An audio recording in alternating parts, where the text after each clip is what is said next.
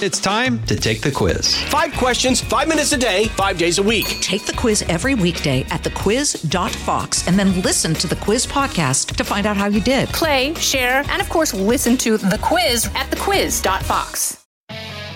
From the Fox News radio studios in New York City, giving you opinions and facts with a positive approach.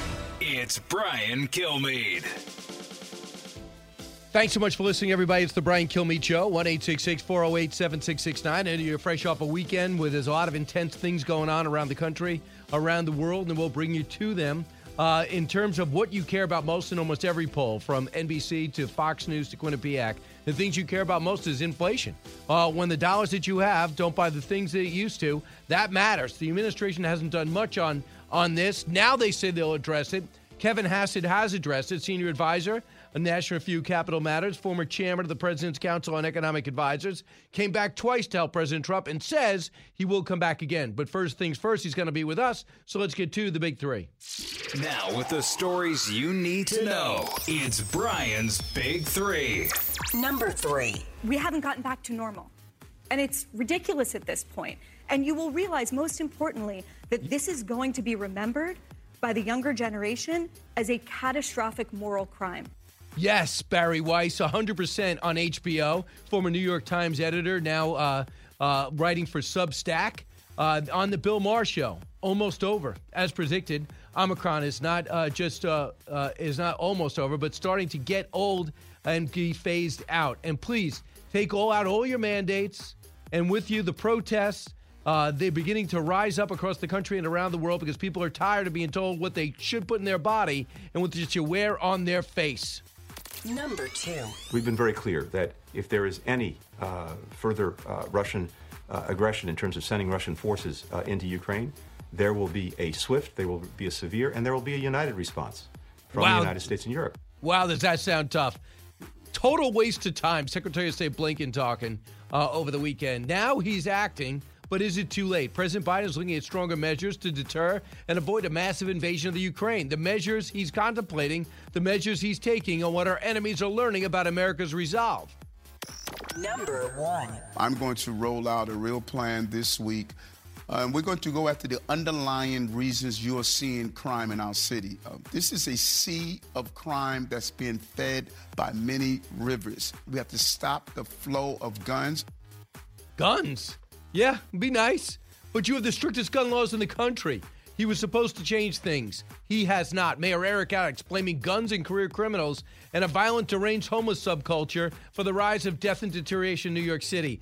The latter is what I think.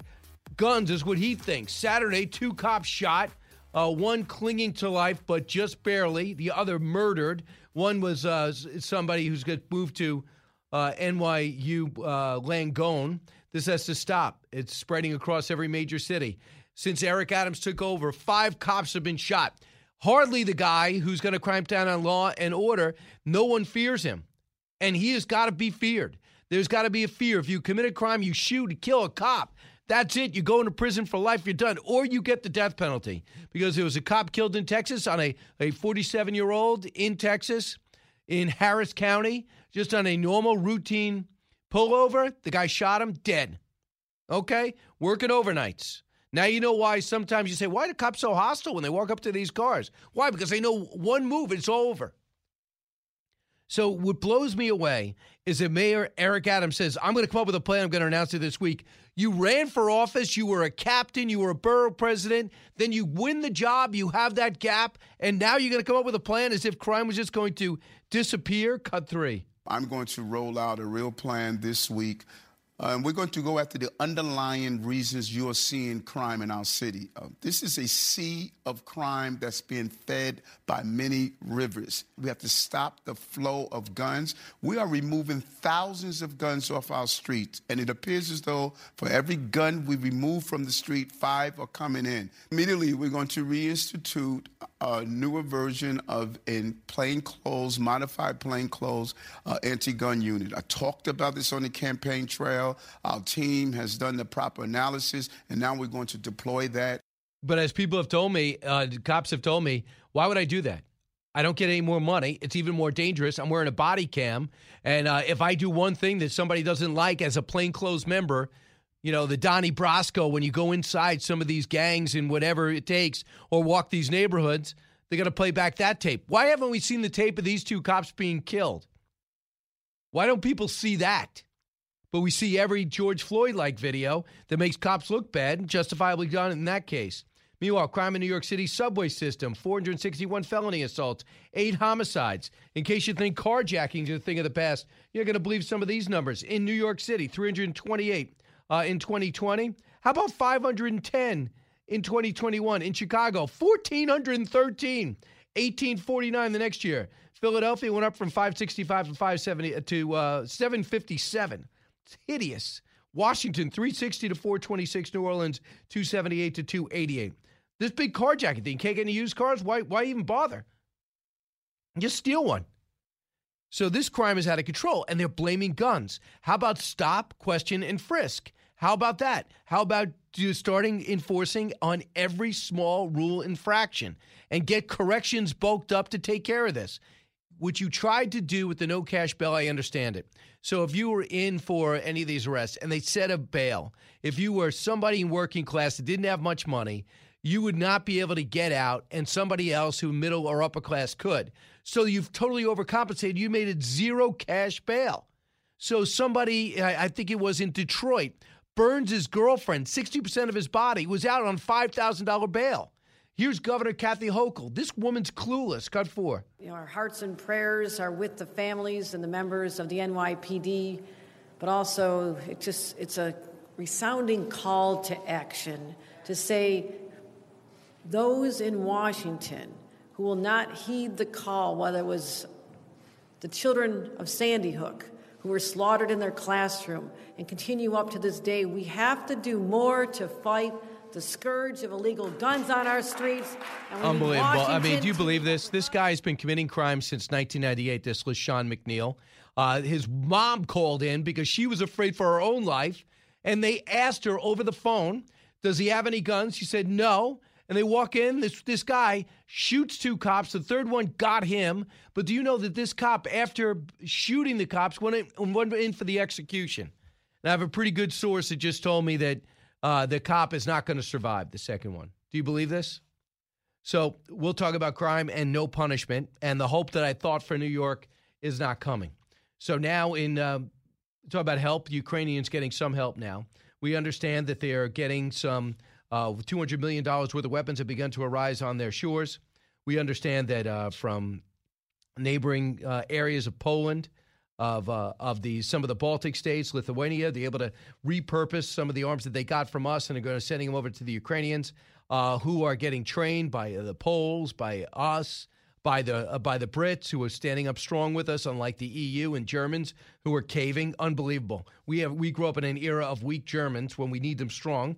But Russia is dismissing a British claim that Moscow is looking to replace the Ukrainian government with a pro Russian officials. That is one of the things they think they could do. They had a pro Russian official there. He was voted out of office and thrown out. He had to run for his life. It is so important for this administration to show strength. I don't care about elections when it comes to international relations, when it comes to our defense. And for those who say, wow, you just want to go to war. No, if you show strength and you show resolve, you don't go to war. When you show weakness and you let a bully like Vladimir Putin do what he wants to do, then all of a sudden you find yourself back into a corner and then war ensues. And if it's like World War II, World War I, and even uh, Korea, you uh, you see that we are not ready to do battle, and we have a huge ramp up time. We get huge casualties because of this. We have 150 U.S. military advisors in the Ukraine. The Ukraine uh, also was able to get uh, they uh, they evidently were able to get a lot of uh, a lot of input. We understand from the um, they got a lot of input from other military experts who they're zooming with.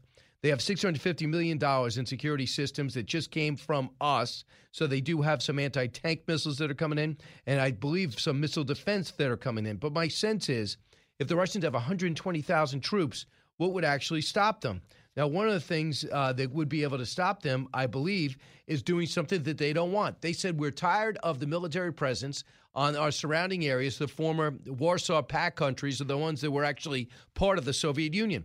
And instead of doing that, uh, President Biden is going to, we believe, uh, is considering, and it looks like Jennifer Griffin says it's it's gonna, it likely that we're going to put thousands of troops into Poland, into Lithuania, and to some surrounding countries. Do the exact opposite of what they want. What I also thought was interesting is, is this other plan, and be patient with me. The Washington Post has a lead story, and the Biden administration is threatening to use a novel export control to damage strategic Russian industries from artificial intelligence and quantum computing to civilian airspace. The administration will decide whether they're going to do this or not. Remember, they did this to Huawei and they, lost money and brought that company to its knees. So, what they're saying is uh, for the first, uh, they had their first annual drop. Uh, this is would be attractive because there are certain semiconductor chips that we make that nobody else gets that we have to they have to pass through our shores. We could deny them things for uh, quantum computing, uh, things for their uh, their communications, electronic communications, their semiconductors, which we have. So would we do that immediately? And they start feeling when the virtual reality and all their other drills. Should we do what Michael McCall says? And should we and should we start drilling? Should we start drilling with the Poles and with other Eastern European nations to show we're willing to coordinate some type of attack?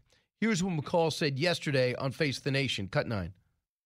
What's also important is the message of deterrence. We need joint exercises in Poland, the Baltic states, Romania, Bulgaria to show Putin that we're serious. Right now, he doesn't see we're serious, and that's why the buildup is taking place. I think this all started, Margaret, with Afghanistan and the unconditional surrender to the Taliban. When he saw weakness, weakness invites aggression. We saw that with Chamberlain and Hitler. So a lot of you listening now and say, "Wow, you want another war? You want Iraq?" No, no, it's not a matter of what. The world has a say in what we do. And what happens is there's certain obligations that we have. For the Russians to reaffirm influence in that area with Vladimir Putin, the, the smart but devious leader of that country, who's got the economy the size of Italy's, but acts like it's got an economy the size of ours in China, they have to know there's hell to pay. And evidently, if this guy has a weakness, uh, besides not having a soul, uh, he has a weakness. He is not risk adverse to the point where he is reckless. So let's make him pay the price. Let the Ukrainians fight for their own sovereignty. Give them the weapons they need, the strategy that they deserve, give them some armed drones, let them fight back. They've, I did not know this. They've left they've lost 13,000 soldiers since the incursion of 2014 when they took over in the Donbass region and took Crimea, a kind of a resort town. Here's what David Sanger said on This Week with George Stephanopoulos, had Martha Raddatz there, uh, about what do you think Vladimir Putin will do? Cut 14. What do we think the Russians are doing here? And I think the answer is pretty simple that Putin really does see this as the moment to extend the sphere of influence that Russia has back to something more approaching what the Soviet Union had, but certainly prior to 1997 when NATO began to expand. And he sees Ukraine as the right target because it's not a NATO member. And he knows one thing the United States and NATO are not going to put its own military forces into this fight. So then it becomes a question of whether he thinks he really can tolerate the sanctions that the U.S. is threatening, that Europe is threatening, whether he can uh, get through all of the international condemnation. And basically, what you are seeing happen right now is the U.S. in a giant mind game with Putin, in which they're saying, yes, you could run through Ukraine, but the cost will be so high that it will destabilize you at home. And David Sanger is really, uh, really tight with different governments and certainly with the military and with the State Department. And no matter who's president, he's got these incredible contacts. So even though New York Times, a lot of you roll your eyes, not with David Sanger, he knows his stuff. Even though I don't agree with him on some of it, his facts, what, what his sources are, are great. I know that. Uh, listen, Kevin Hassett at the bottom of the hour. We'll talk about the economy, but next is you. 1 408 7669. A lot of you are saying to yourself, like Tucker, and I, there's nobody who respects Tucker more than me. Tucker wants no part of this. I don't believe this is a grand uh, design by the defense uh, defense contracting complex to get us into a war. I don't. I see an absolute need to stand up and be strong, and a catastrophe if we don't. You listen to the Brian Kilmeade Show. So glad you're here. And I'll be on Outnumbered at 12. And of course, on Saturday, beginning this Saturday, 8 o'clock, I will have uh, my first solo show on prime time on Saturday, and hope you'll join me then. I've just gotten word we have one name. We picked a name already, uh, just now, in fact, and I'll share it with you when Eric and Pete say it's okay. And Allison has no say because she's not here, although she's on speakerphone, kind of like Charlie's Angels. Remember Charlie's Angels? Like Char- we never met Charlie, but he really controlled the Angels, right? And he really controlled the plot points. Who was it? Do we know? I don't know, but I think what you're trying to say about it's only the guys that can come up with the name, not, not the ladies. no, it's a woman that told me they were the finalists. But no, then it's only the guys that can make the decision on Oh, yes. announcing it on the air. Right. Although most of the decision makers in this company are women, and I think we're a better company because of it. And how smart am I to say that? Very smart. Smarter than you can believe. Back in a moment. Politics, current events, and news that affects you. Brian's got a lot more to say. Stay with Brian Kilmeade. Hey, folks, it's your man, Keyshawn Johnson, here to talk about Angie, formerly known as Angie's List, your go to home services. Marketplace for getting all your jobs done well. Now, you might be wondering, what exactly is Angie?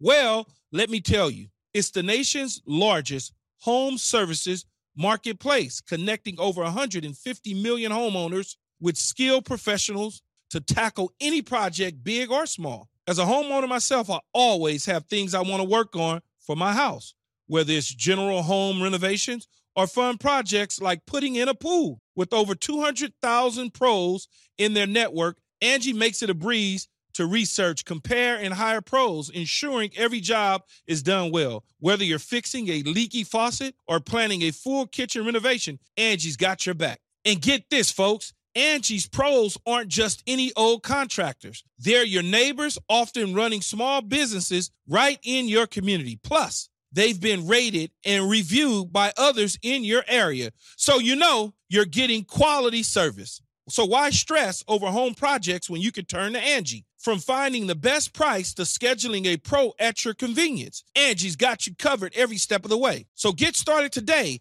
at Angie.com. That's Angie.com or download the app today to get started on getting all your jobs done. That's Angie, your trusted ally in home services. A talk show that's real. This is the Brian Kilmeade Show. To partner with our police personnel and mental health profes- professionals to be more proactive and not just reactive. We should not wait for someone to carry out a dangerous action when we know they are on this station in the first place. Immediately when you see a dangerous person there, mental health pro- professionals will be deployed and that person will receive the proper care and removed from our subway system. Good luck. You have a medical professional. It's hard enough getting cops. Now we're going to travel with therapists.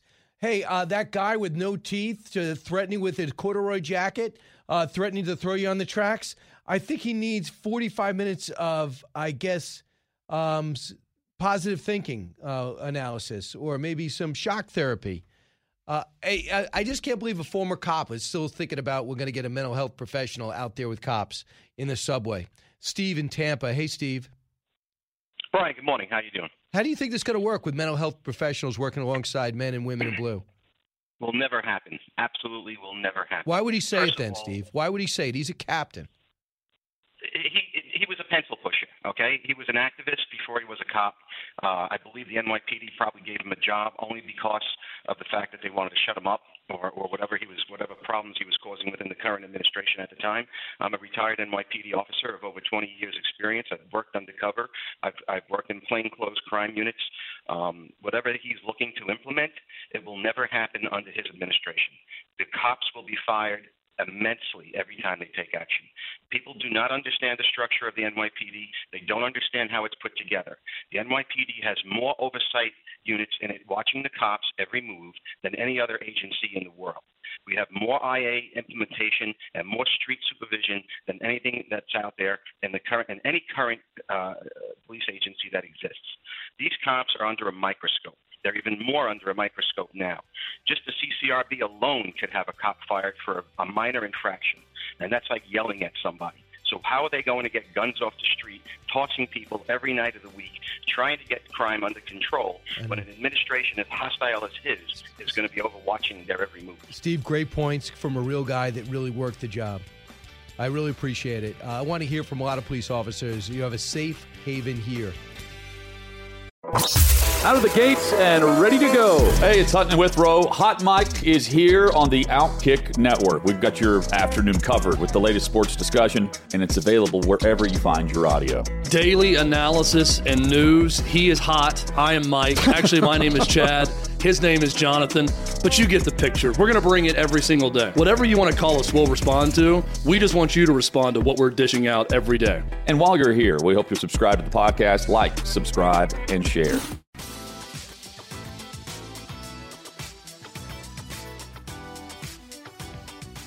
A radio show like no other. It's Brian Kilmeade. The inflation has everything to do with the supply chain.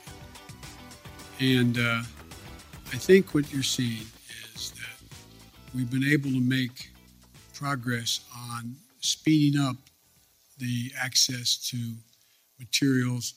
The single best way to take the burden off middle class and working class folks is to pass the Build Back Better piece that are things that they're paying a lot of money for now. Right. I've always said the best thing to do when in doubt is spend $2 trillion. I mean, that, that that's like economics 101. So that was what Joe Biden said. And I said to myself, I wonder what Kevin Hassett would have said if he was senior advisor to Joe Biden when that was part of the speech that he had to review. Uh, Kevin, senior advisor, National Review Capital Matters. People remember you as the chairman of the President's Council of Economic Advisors. You came back for two stints. Uh, welcome back. What do you think about the president's remedy to, to solve inflation?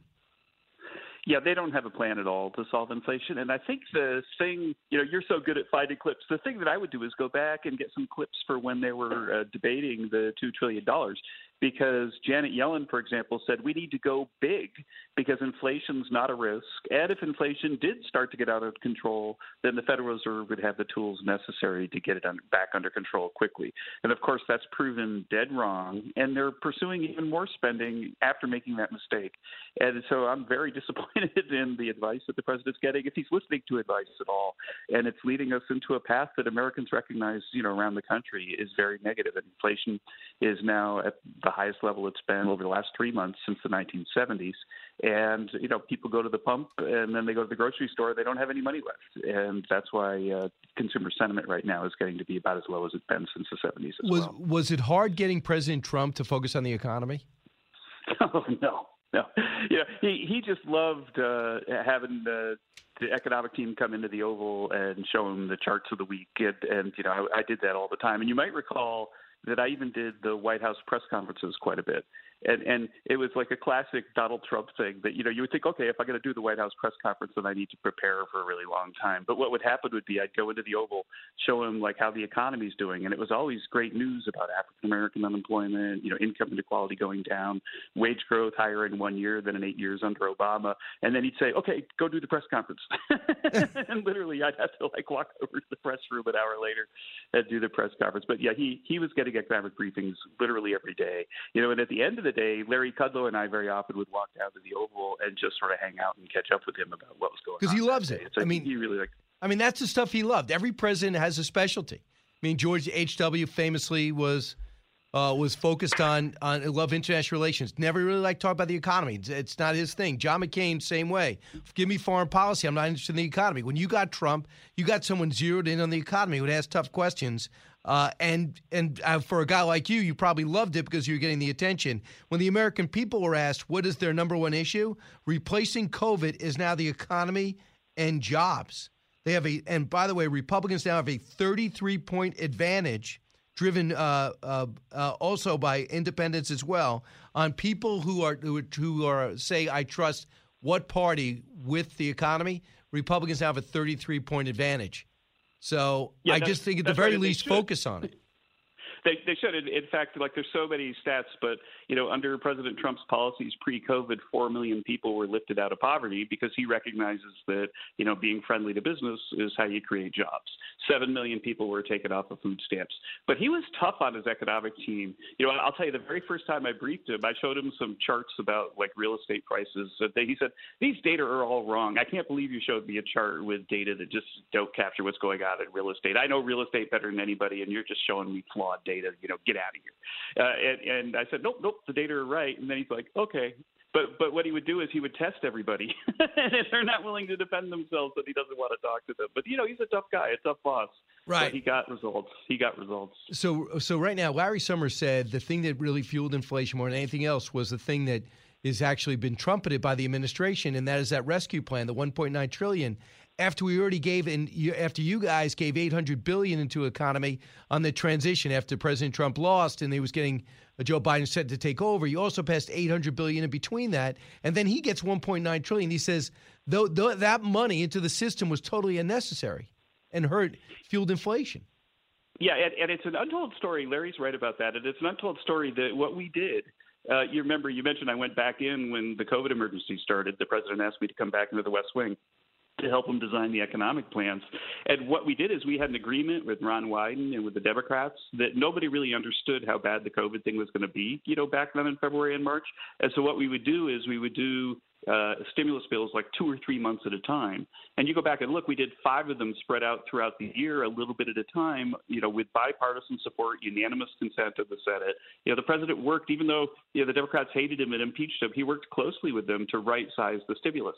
And so the, the, for the year, after the biggest decline in the second quarter since the Great Depression, the economy was about flat for the year because we had right sized the stimulus by going a little bit at a time. And then what does Joe Biden do? He comes in on a strictly partisan vote and passes this massive stimulus, he, as if he knows exactly what the future holds for COVID.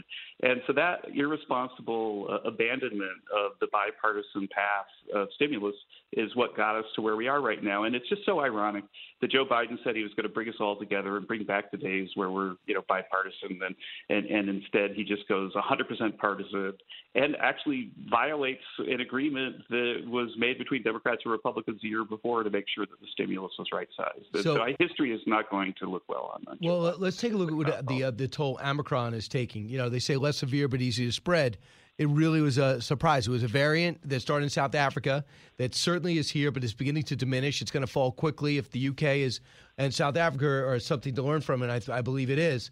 But you know what is also paying the price now? China. Now, I love when China's down, but does the world economy, how does the world economy pay the price when China is down? And I'm looking at the Wall Street Journal, Forbes, the Times of India. They all have uh, China turning down in 2022. What does that mean for us? It, it's basically good news for us in the sense that we need to to kind of divorce our economies uh, from China. You know, when, when we were in the White House, we documented. I did a report at the CEA that they were stealing literally trillions of dollars of our intellectual property every year.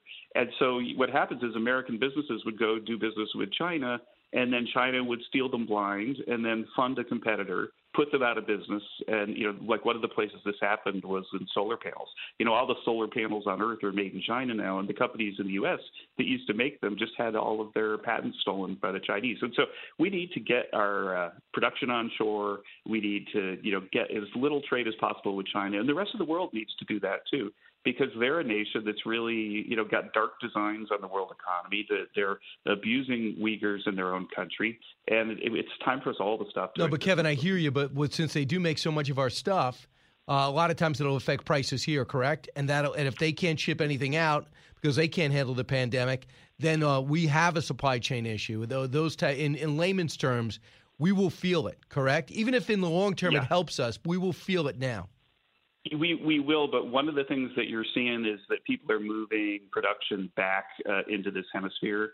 Uh, there's sort of a boom in new capacity uh, throughout, you know, in the western United States, in Mexico, in Canada. I think people are smartening up, but but you know, the reason why prices are so high right now is not China, it's Joe Biden. You know, they, they passed this massive, massive stimulus, but don't forget they also uh, cut the heck out of supply.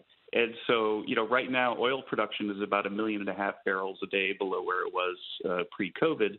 You know, it's because Biden's out there, you know, stopping exploration on public lands, shutting down pipelines. And if you're wondering why gas is so so expensive and heating oil is so expensive, it's because that's their plan to save us from climate change. And so, what's energy prices? Energy prices go into everything. Right. Like so, so you go back and look when inflation is taken off. It's because the price of energy goes up, and then you know energy is how you make everything, and Yeah. so the price of everything goes up. And if, and if we had you know oil at forty dollars a barrel instead of it's probably about to be ninety today, uh, then we wouldn't have an inflation problem like we have. And the Uh, Russians love a it. little bit bigger. And yeah, the, Russians love it. hundred dollars. That that is their economy. Oil. Uh, Kevin, real quick question. I know you're not an energy guy, but you're an economic guy. What happened to LNG production that was supposed to help Europe? There was supposed to be uh, we were supposed to be advancing technology to to be able to uh, to sell that to our to people at a, a, a, a certainly a reliable rate, but soon a, a good rate that would stop any need for the Keystone pipeline. Excuse me, for the uh, Nord Stream two pipeline. Yeah. Yeah, you know, I worked on a team uh, in President Trump's White House where we went over and negotiated the construction of LNG facilities over in Europe so that they could become dependent on U.S. energy production, especially there was an offshore one uh, in Poland that we were working very hard on. But the fact is that Biden's crackdown on U.S. energy production has slowed that down and made Europe more dependent on Russia. The other thing is that the Europeans invested heavily in windmills and so on, and, and there's just not much wind this year. Uh, and so they've got an incredible energy shortage, and they're actually going back to relying heavily on coal because the uh, windmills aren't working and they got to find their power source. Shocker. We've been saying that from tape from 1973. Uh, finally, um, if I want you to hear Elise uh, Slotnick, Elissa Slotnick, uh, Democrat from Michigan, on Meet the Press, and she is basically off the Biden train because she doesn't feel as though they are saying anything that relates to the people that elected her. Cut 28. People don't wake up in my district like real political people. They're not, you know, here in Washington. They're probably, you know, w- w- not watching this show right now. They're waking up and they're talking about the price of groceries, the price of gas. They're talking about crime, right? And and concerns about security. They're talking about whether their kids are going to be able to stay in school. Um, those are the things that are that people are talking about, and I think that's, in my mind, what the White House should be laser focused on. But they're not. And is she right? Yes, she is right, and that's why Biden's approval is as low as it is. I mean, the fact is that the strategy of the Democrats is to divide us, to make us hate each other, and then you know to hope that that anger gets people out to the polls. But they do it with really, really stupid arguments. You know, one of the things they're saying right now is that if we don't pass this voting reform, then the next election is going to be illegitimate. But let me tell you, the last election, we didn't have that voting reform. So therefore, are they saying that the one they just won is illegitimate? I mean, like, follow the logic of what they're saying, and there is done. They're just being goofy and, and stupid. It, it, it, it's trying to divide us because they got nothing else to do. They're trying to distract us from inflation and everything else, Afghanistan, you know, Russia potentially going into Ukraine. All of that stuff is a distraction. Uh, all the, the voting rights stuff is, is a distraction to try to divide us and make us not notice how terrible the policies are. Can you give me two things that you would do to, to affect inflation? Uh huh. Sure. The first thing I would do is I, I would rapidly expand pipelines and exploration for energy in the U.S. So the second thing I would do is I'd make all of the uh, Trump tax cuts, which are set to expire, permanent, so that people know, okay, well, I better increase supply, better better build more factories. I don't have to worry about tax hikes coming in and slamming my doors shut uh, as soon as I get the factory up and running. So right now they'll expire when? Well, it depends on which one, but some of them are starting to expire uh, this year, even the expensing. Um, and, and so it's actually urgent that Congress act to extend the Trump tax cuts because they will expire on their own if they're not extended. Right. Uh, not this Congress. Uh, maybe the next one. Uh, we'll see. Maybe the next one. Kevin Hassett, always great to get your advice. Yeah, it's great to talk to you again. Kevin Hassett. Uh, when we come back, your turn. 1 408 7669. We're talking about the imminent Russian invasion, it seems, of the Ukraine. We're also got the situation with crime, uh, what you're dealing with now as Omicron recedes and we go back to work. Guess what's waiting for us? An angry, mentally ill, homeless, belligerent homeless population, and a uh, a defamed and defunded police force. No matter, almost no matter what city you're in, you'll feel it. Unless we get behind them and we put a stop to that. You listen to the Brian Kilmeade Show. Your calls next. Expanding your knowledge base. It's Brian Kilmeade. The more you listen, the more you'll know. It's Brian Kilmeade. They're trying to feel good about themselves. It's not easy. They made a video. Did you see this with Tom Hanks narrating? Where Tom Hanks says, We are strong, we are courageous, we are resilient, and this is the land of the brave. Now put that diaper back on your face and go hide inside. Yeah, Bill Maher is pretty amazing over the weekend. Look, I, you know, I, we're never going to agree. He's not going to, uh, he's not going to agree with me. I'm not going to agree with him. But I agree with him 100 percent when it comes to this pandemic. And I, I agree too that he says that Democrats have been so so extreme with this cancel culture that he says they have become the laughing stock. He said that really uh, plays into why Greg Gutfeld's show works or any show works on Fox. He said for the longest time Democrats really weren't doing crazy stuff, but now they are doing stuff that's uh, comedy friendly. So here's an example. I want you to something I retweeted over the weekend. Bari Weiss is a writer, podcaster, and she writes for Substack. She uh, got fired from the New York Times. Uh, she wasn't left wing enough. Here's her saying exactly, I think, what I've been saying over the course of two years. And she is someone who, well, listen to her. Cut 22. We were told you get the vaccine, you get the vaccine, and you get back to normal. And we haven't gotten back to normal. And it's ridiculous at this point. If you believe the science, you will look at the data that we did not have two years ago, and you will fi- find out that cloth masks do not do anything. You will realize that you can show your vaccine passport at a restaurant and still be asymptomatic and carrying Omicron. And you will realize, most importantly, that this is going to be remembered by the younger generation as a catastrophic moral crime. No kidding. Uh, amen. Exactly. Unbelievable. I don't know. There's nothing I can add to that except for the fact that she's coming from the left, not the not the the squad left, but from the left. And so is Bill Maher. When is everyone else like Howard Stern and those people like that going to wake up? Steve, listen to WRCN on Long Island. Hey, Steve. Hey, Brian. Two things quickly. One, Biden last Wednesday defined uh, what a minor incursion is, and that is Russia coming in, taking Crimea, and there was no response whatsoever. Yep. And the second thing is Eric Adams, as mayor of New York, saying there's five illegal guns for every one recovered. He's making that up out of thin air. He's only been in three weeks, and he doesn't know what he's talking about. Uh, I tell you what, he's got a very short window to prove that he's competent. So far, we're watching circumstances, nothing that he necessarily said or did that caused this crime. But it is so horrific when the 40 year old gets tossed on the train, when somebody else gets executed, when you see somebody get thrown on the tracks on Sunday afternoon at 11:30. Thankfully, no train was coming at the same time, and then you see these two cops killed. Uh, and you see uh, the DA come out and say what he said about not prosecuting things like resisting arrest. That results in no jail time. Uh, that to me, uh, that to me shows somebody that is not stepping up and thinking he's got a big honeymoon uh, period.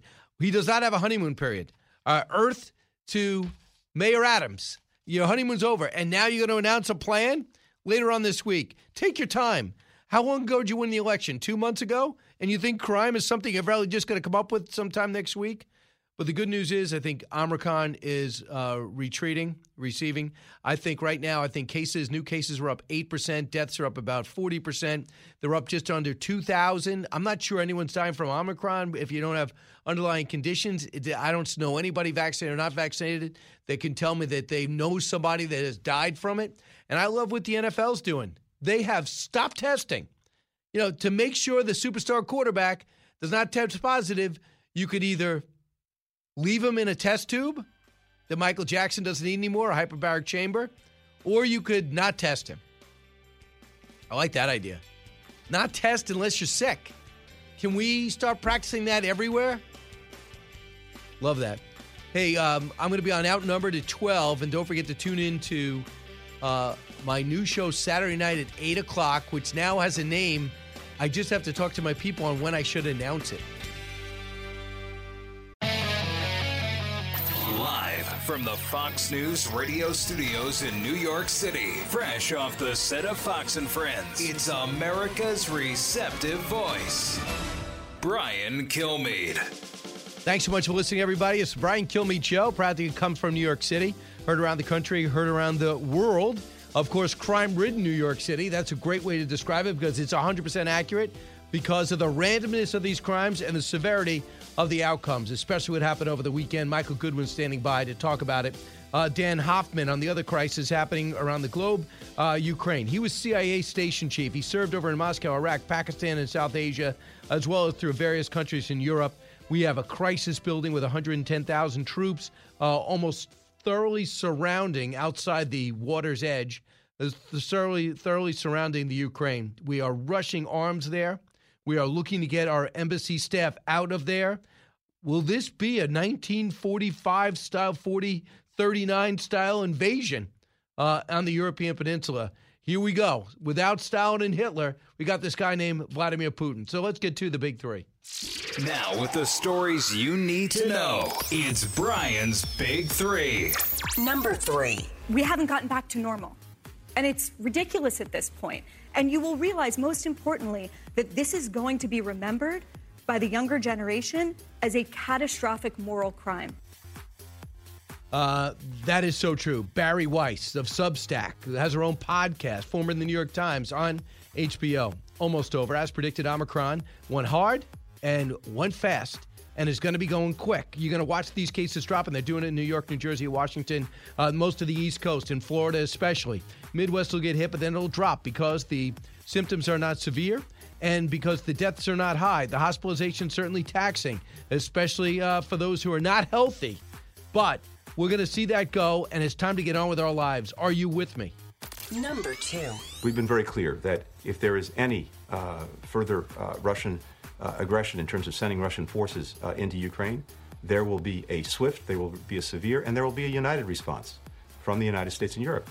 Not buying it. Now he's acting, but is it too late? President Biden is looking at stronger measures to deter and avoid a massive invasion of Ukraine. The measures he's contemplating, the measures he's talking about, what our enemies are saying, and what we're learning about what they are learning, our enemies are learning about America's resolve. Number one. I'm going to roll out a real plan this week. Uh, and we're going to go after the underlying reasons you're seeing crime in our city. Uh, this is a sea of crime that's being fed by many rivers. We have to stop the flow of guns. Yeah, right. Uh, he was supposed to change things. He has not. Mayor Eric Adams is blaming guns, not career criminals, and a violent, deranged homeless subculture for the rise of death and deterioration in New York City. Saturday, two cops were shot. One was killed. Another, sadly, is in even more grave condition at this hour. This has to stop, but instead it's spreading to every major city. We'll bring in the ugly stats. So uh, let's bring in Michael Goodwin. Michael, uh, you understand as a New York Post columnist who lives in New York, has seen it all in New York and around the country as a Fox News contributor. Adams does not have much time to show he's the right man for the job. Does he realize that? Uh, good morning, Brian. Um, I don't know if he realizes that, but but I think it is true that uh, the public patience is worn out, and this uh, this attack on the police officers last week that killed one and and left uh, one uh, very seriously wounded, critically wounded, with a bullet in his brain, as I understand it. Um, I hope it will be a turning point and a realization on the political class writ large that this cannot continue continue. That this leniency um, on on career criminals is what is driving so much of this, and and there's no consequence to crime. That is the most important thing I think that has happened in New York in the last four or five years, is that you can you can get away with a whole lot of things now that you couldn't before and everybody sees this as a license i mean this uh, by comparison the easiest thing to see is what's happened in the west coast in terms of shoplifting and you know it was okay to take Smash a few items yeah, and then somebody decided, well, gee, I'll just bring a shopping bag and fill it up, and no one's going to arrest me. And then, well, we'll just take the whole store. We'll break the windows. We'll take everything. So there is this as I say in my column, this uh, inadvertent validation of the broken windows theory of policing. That if there's one broken window and nobody fixes it, pretty soon you're going to have a lot of broken windows. And that's what's happened with crime. Small crimes people got away with, bigger crimes they got away with, and now it's more and more gun crimes, more and more violence, more and more antisocial behavior has become acceptable to the political class uh, and to those woke people who think, oh, the poor the poor souls, they're just misunderstood. No, they're criminals, Yeah. and they have to be treated as such. That's what the criminal law, criminal justice system is about: is bringing justice to the victims and to society at large, Right, but LaShawn, them. this, this over the weekend, LaShawn McNeil is a career criminal. The first time he did committed a serious crime, 1998. He's already attacked a cop. He's done in various states, from California to South Carolina, and now in New York. His mom calls uh, 911 because she needs some help. And then we have two. Uh, we have one guy clinging to life in Wilbert Mora. And then killed Jason Ramirez, 22 years old. He walks in, and this guy is so unrepentant. Once he shot the cops, he would get shot himself by the third guy, who was relatively new. Once he's out, he went for the execution. There is no fear that anything bad is going to happen. But listen to what Eric Adams says he's going to do. Cut two. To partner with our police personnel and mental health profes- professionals to be more proactive and not just reactive. We should not wait for someone to carry out a dangerous action when we know they are on this station in the first place. Immediately when you see a dangerous person there, mental health pro- professionals will be deployed and that person will receive the proper care and removed from our subway system. Is this guy? Is this guy kidding me? Do you think we're going to see men and women in blue with a therapist by their side and a smock? Sir, can you tell me a little bit about your childhood and why you just threw that 61-year-old uh, uh, Wall Streeter onto the tracks? Maybe I can get understand and stop the next time you might want to do something impulsive like that. Well, Brian, I don't know what Adams is going to do about this. Um, he has he has talked uh, all through the campaign, which is why I supported him, which is why the New York Post endorsed him, because he was the only candidate in the Democratic field talking about crime and pledging to do something about it. Now, look, it's uh, we're still in the first month of his mayoralty.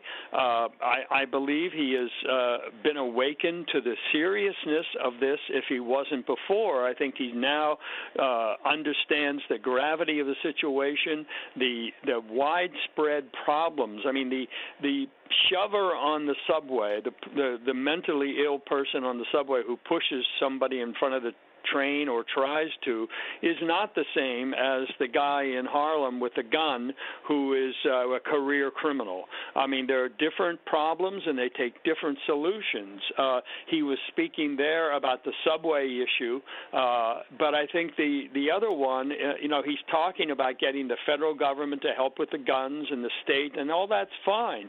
But fundamentally, the issue is the guy who's carrying the gun on the street. That's the problem. It's not where the gun came from at that point. At that point, it is who's got the gun in his pocket and who's using it on the street. That's what's driving up the crime rate. That's what's driving up the murder rate. I mean, hundreds and hundreds of people, at least 300, uh, have been killed in the last two years uh, who other who under normal circumstances would not have been, just according to the statistics.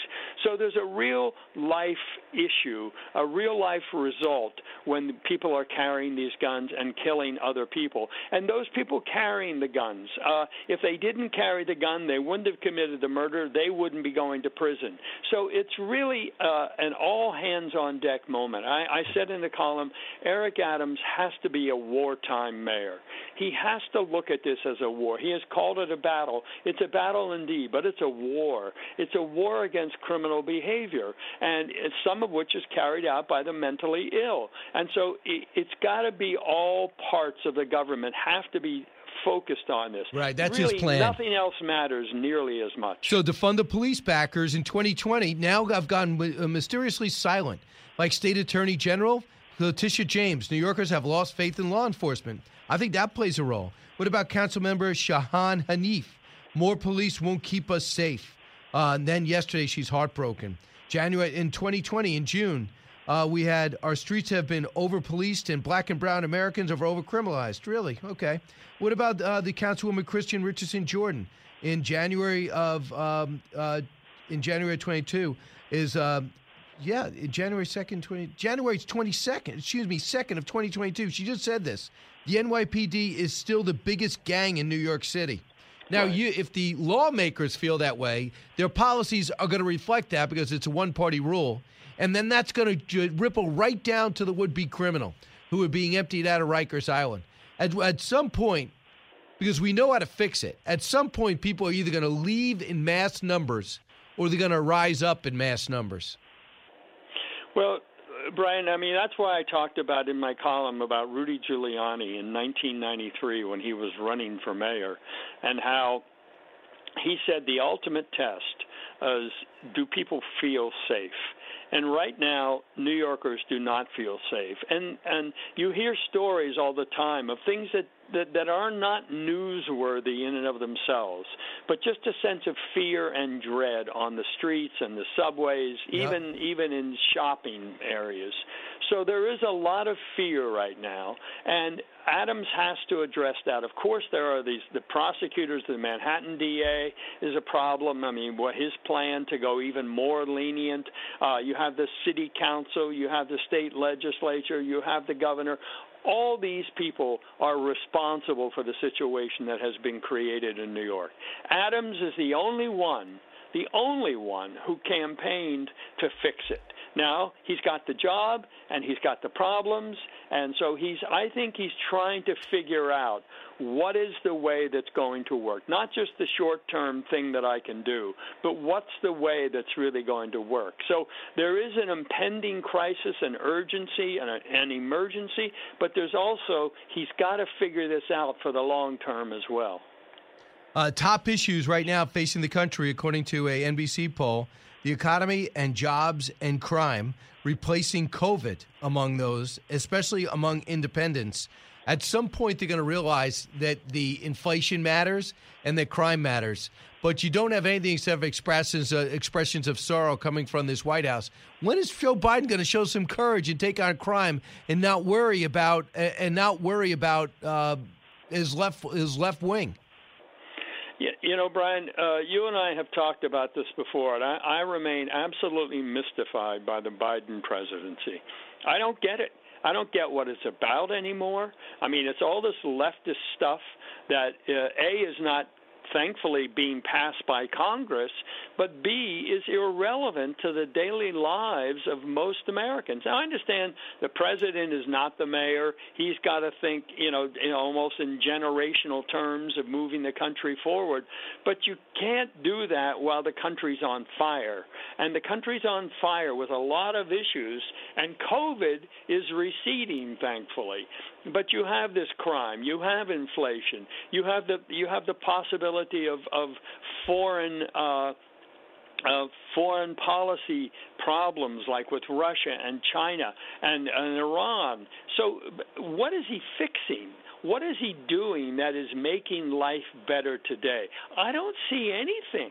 And when he finally gets around to the COVID stuff, it's almost like well behind the curve. So it's not clear to me what this White House is doing. What do they wake up each day thinking about the country? Don't they know what what's going on? I mean, that's what concerns me. They seem really out of touch, excessively so. I mean, we, look, there's always a there's always a kind of uh, bottom up to the White House. I mean, the White House gets the big picture, okay, but how do you get the little picture? How do you get in touch with the granular things that are happening in, in this big country? And the White House doesn't seem to have a clue. I, I feel I feel like they're sitting there reading Right. the New York Times and making their policies. I mean, they get got to get. And Biden's plan to get out of Washington is great, but only if he listens. If he just comes to talk and sell these stupid policies he's pushing, it will not help at all. And you will see these polls continue to tank. important. He said, I'm going to go out to the places where we're going to get uh, internet over to the rural communities when they're starting to break ground on some of these bridges and tunnels. I said, great. You mean that the infrastructure deal that you announced today will not pass without the other? That's the infrastructure deal you held on to for three months without even allowing a vote? Now you say basically it's our only win and they're trumpeting it. When if he actually had a plan, he would know, I got this thing in June, let me pass it, instead of going, well, the left wing's not going to want this because it's not enough. So now that's all he has, and he's trumpeting it, and he wants to go show up at different construction sites. The problem is his presentation's terrible, and he is not good on his feet. And and that's the issue. And when he comes out and he's always yelling and mad and talking about unions and corn pop, nobody wants to hear it. The thing about Bill, people pointed out Bill Clinton and, and Barack Obama had similar numbers, but you know what they had as an asset? They were very good communicators. They were personally charismatic. This Joe Biden doesn't have either one of those skills. No, I, I agree with you. And uh, his, uh, you know, his thing with the infrastructure bill that he signed it in private. He didn't even have a signing ceremony. Oh, that's a good he, point. he was That's a good point. embarrassed because he didn't want to see Republicans and Democrats there.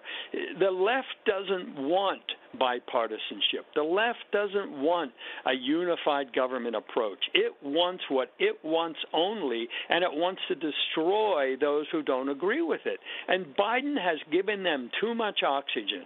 They have become more powerful under him, but as a result, he has gotten less done. That's that's the result of his presidency is that Gotcha. everything is ground to a halt because he has given Bernie Sanders control of the budget. That would mean fire Ron Klain because he let it happen. I thoroughly believe that. Um, and iced out the vice president who seems totally over her head and lost all her confidence. And we're And stuck with this, Susan Michael. Rice. Don't for, I think Susan Rice is an important player in all this problem. Yep. Uh, everything she touches uh, turns to crap. Uh, listen, when we come, thanks, Michael. Always great. Always great to hear from you and read uh, your columns. Uh, NYPost.com and of course FoxNews.com. Back in a moment with your calls. Expanding your knowledge base. It's Brian Kilmeade.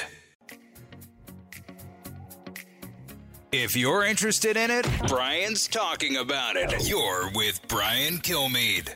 We should preface this by saying no one could have anticipated COVID, no matter what the venue is. But the IOC deserves all of the disdain and disgust that comes their way for going back to China yet again. They were in Beijing in 2008. They go to Sochi in 2014. They're shameless about this stuff. And so this takes place not only amid COVID, as did the Tokyo Games uh, of a year ago, but the, the restrictions on press freedom and the sense that everyone there is being monitored in some way. We had that feeling in 2008 in Beijing. I think, if anything, it's been ramped up now. And that is Bob Costas. I think he covered 12 Olympics. He's not doing it this time, not with NBC anymore, but it's been their been their best sportscaster since he was 30. But just speaking out about the, the ridiculous situation we find ourselves in, the IOC gives Beijing the games again. I was not aware of the oppressive nature in which they did the first time around, but now we see with the Holocaust essentially and concentration camps being set up with the Uyghurs, with the steamrolling of Hong Kong, with the 39 overflights of Taiwan with their warplanes over the weekend, them saying you're not allowed to speak out, the IOC, the USOC, and China itself about anything political as athletes and you got to basically stay in a bubble. No one's allowed to attend. Why are the Olympics there? Radio that makes you think. This is the Brian Kilmeade Show. We've been very clear that if there is any uh, further uh, Russian uh, aggression in terms of sending Russian forces uh, into Ukraine, there will be a swift, there will be a severe, and there will be a united response from the United States and Europe. Second, we've been uh, equally clear that Russia engages in other tactics short of sending forces into, uh, into Ukraine or other countries, hybrid actions, uh, cyber attacks, efforts to bring a government down. And there too, I'm very confident, based on the many consultations I've had with European allies and partners, that there will be a swift, calibrated, and also uh, united response. Yeah, uh, does anyone buy that, especially after Afghanistan? Um, that is just uh, something, it might be a bridge too far. But how does Daniel Hoffman feel, former CIA station chief, about the Secretary of State's comments, who served in Moscow, Iraq, Pakistan, South, uh, uh, South Asia, and, and most of Europe? Uh, Dan, welcome back. I want you to hear the Secretary of State's words on four different networks yesterday. Uh, I know diplomats have to speak a certain way, but I don't like that. I don't feel the toughness. Do you? Well, the toughness, you have to back it up with concrete measures. You know, President Reagan uh, delivered some tough messages to General Secretary Gorbachev, told him to tear down the wall. But then the president backed that up uh, by countering uh, the Soviet Union worldwide. And with this administration, uh, it's clear that they want to de escalate. It's clear that they are focused on diplomacy. But what we lack are, are the concrete, tough policy measures. Look at what the Baltics are doing. They issued uh, strong statements condemning Russia, and then they backed it up. Latvia and Lithuania are providing Stinger missiles to Ukraine. Estonia is providing Javelin anti tank uh, weapons. That's what you want to do. That's the way to deal with Vladimir Putin's Russia. And of course, they should know they're on the border. Yeah, Mike McCaul brought up the fact that one of their goals is to begin to weaken the alliance, uh, weaken the alliance and divide NATO, cut 10. We're seen as weak right now but because of President Biden.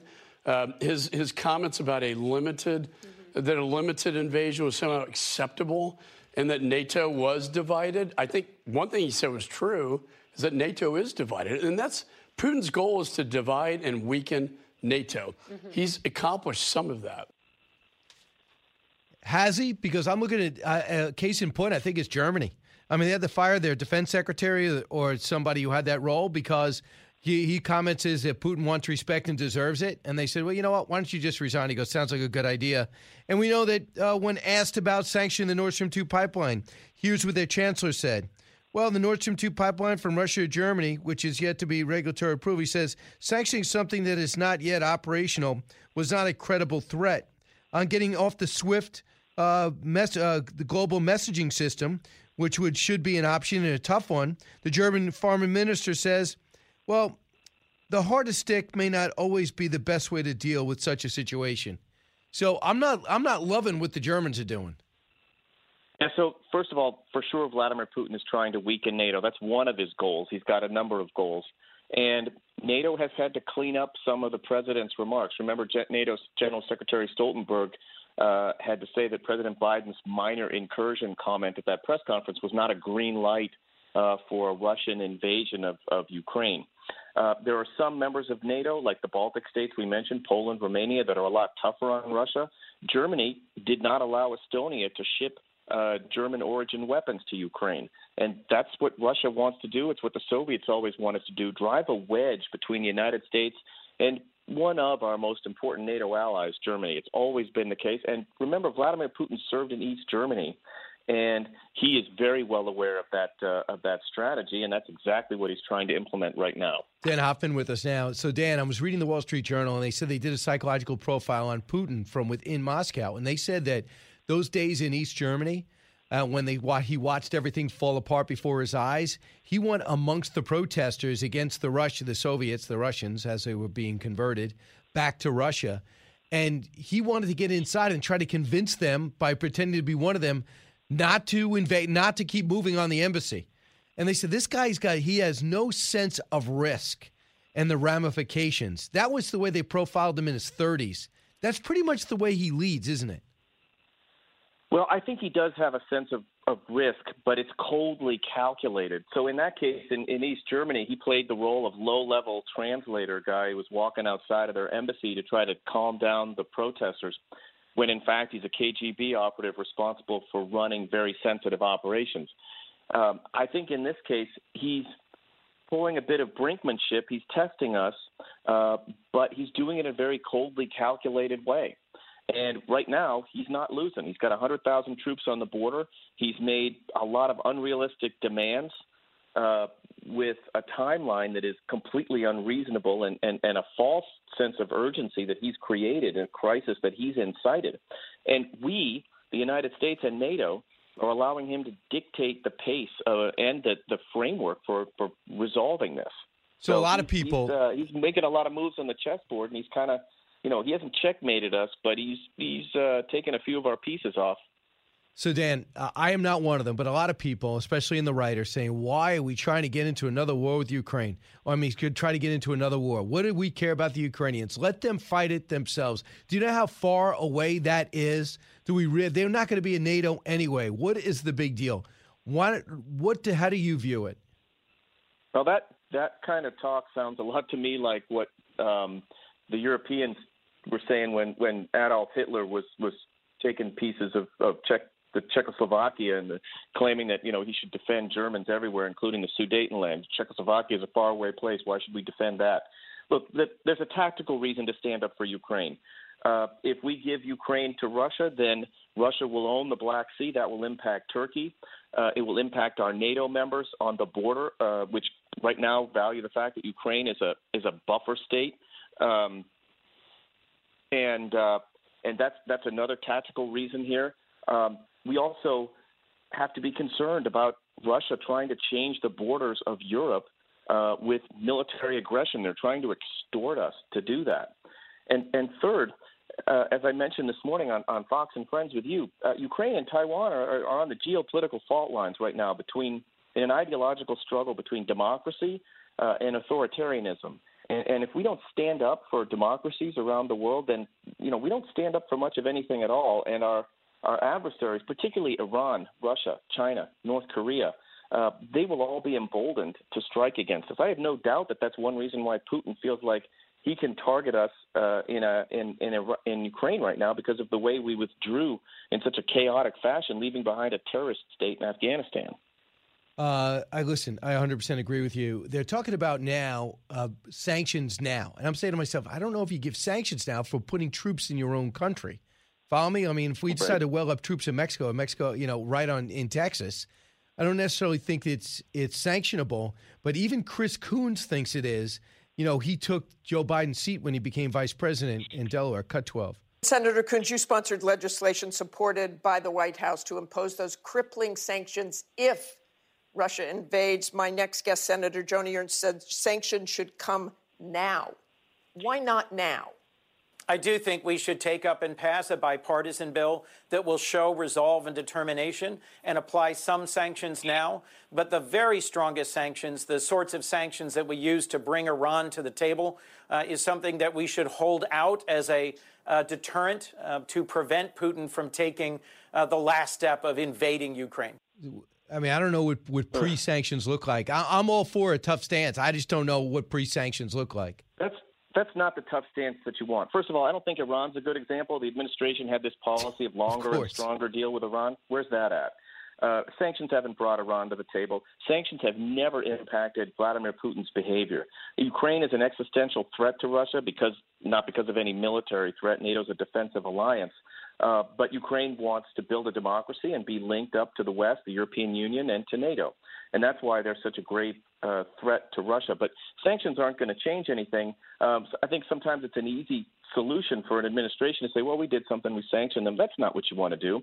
If you want to, if you want to defend yourself and deter and counter Russia, take some hard policy measures like sending the right military equipment uh, and make it clear to Russia that Russia incited the crisis, and we are not going to negotiate from that position. We're not going to offer concessions when Vladimir Putin has made the most unrealistic demands and is seeking to extort us. I still haven't heard the president get up on the bully pulpit and speak strongly about Vladimir Putin. For all those who criticize President Trump for the Helsinki summit, let's hear some tough talk and back it up with some action on Putin. Um, it's a little counterintuitive, but sometimes you got to wrap the Russians on the knuckles a little bit to get them to back off, and we haven't done that. No, we haven't done that uh, at all. And now we're going to answer their their demands in writing, which I think is pathetic. Uh, they had right. all these unreal demands. Lastly, I'm, I'm, I guess I'm thinking too small and direct. But I always thought that China would be good until after the Olympics in order to avoid the collapse of the Olympics. But that didn't stop 39 warplanes from breaching Taiwan's airspace. What is the mindset there? Is that the China you know? Is that that's not too pragmatic? Yeah, I mean the Chinese have been mounting these incursions, you know, for years, and it really it's part of their strategy of trying to win the war without firing a shot. They are stressing Taiwan's air force, uh, which has flown, you know, 3,000 sorties in 2020. Um, and and and it costs Taiwan a lot of money, up to a billion dollars reportedly last year to deal with this. Uh, the United States right now needs to expedite uh, the approval for the F-16 that Taiwan has ordered. We need to provide Taiwan with more assistance, military assistance, um, to make it clear to China. China has the capability to invade Taiwan. Uh, but we need to make it clear that it would be prohibitively expensive, that they would spill too much blood and too much treasure to do it. And that's what China's probing right now. They're militarizing the South China Sea. Uh, and of course, they're stealing our intellectual property, mounting massive espionage attacks against us. And let's not forget they concealed the outbreak and severity of, of coronavirus. And we're not really standing up to them either.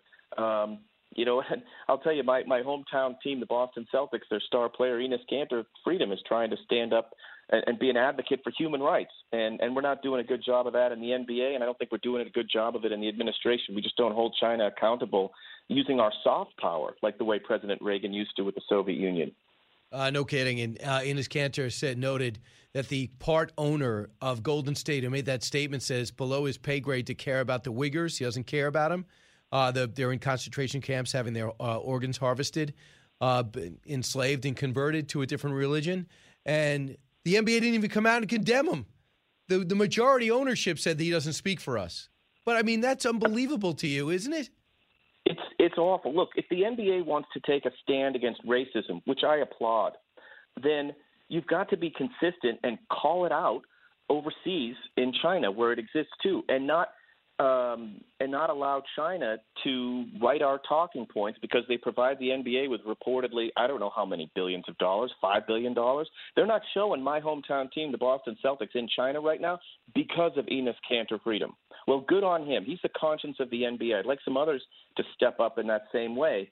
Uh, it's very hypocritical for the league um, to and it really damages their message um, of combating racism in our own country if they don't speak out about China. The Chinese are going to buy them, and that's just that's just not a good look. Last uh, question: uh, Do you think a week from now we'll be talking about an invasion that took place already? What are the chances? 50-50 This happens now. I mean, I just don't know how long you can keep over hundred thousand troops in place.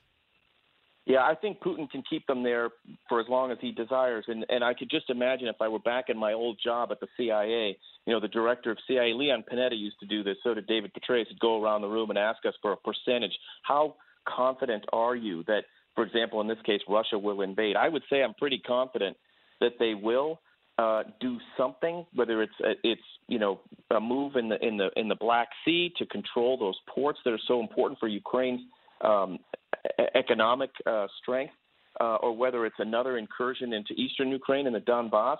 Um, coming down off of this to retreat with, and remove those 100,000 troops without attacking Ukraine and without receiving any movement on those unrealistic demands that Putin made, I just find it awfully hard to imagine that Vladimir Putin would do that right now. Daniel Hoffman, he knows. He used to call Moscow home, uh, his former CIA station, uh, because he just wanted to get away. It's nice to have a summer place there, especially in, in January. Uh, there you go. Thanks so much, Dan. Pleasure. Take care. You got it. 1 408 7669. When we come back, I will be, let you, you guys know uh, the name of the show. You'll be the first to know the name of my new Saturday show. It's, it's 8 o'clock Eastern Time on Fox News Channel. It's just got confirmed. I'm going to share with you when we come back. Diving deep into today's top stories, it's Brian Kilmeade.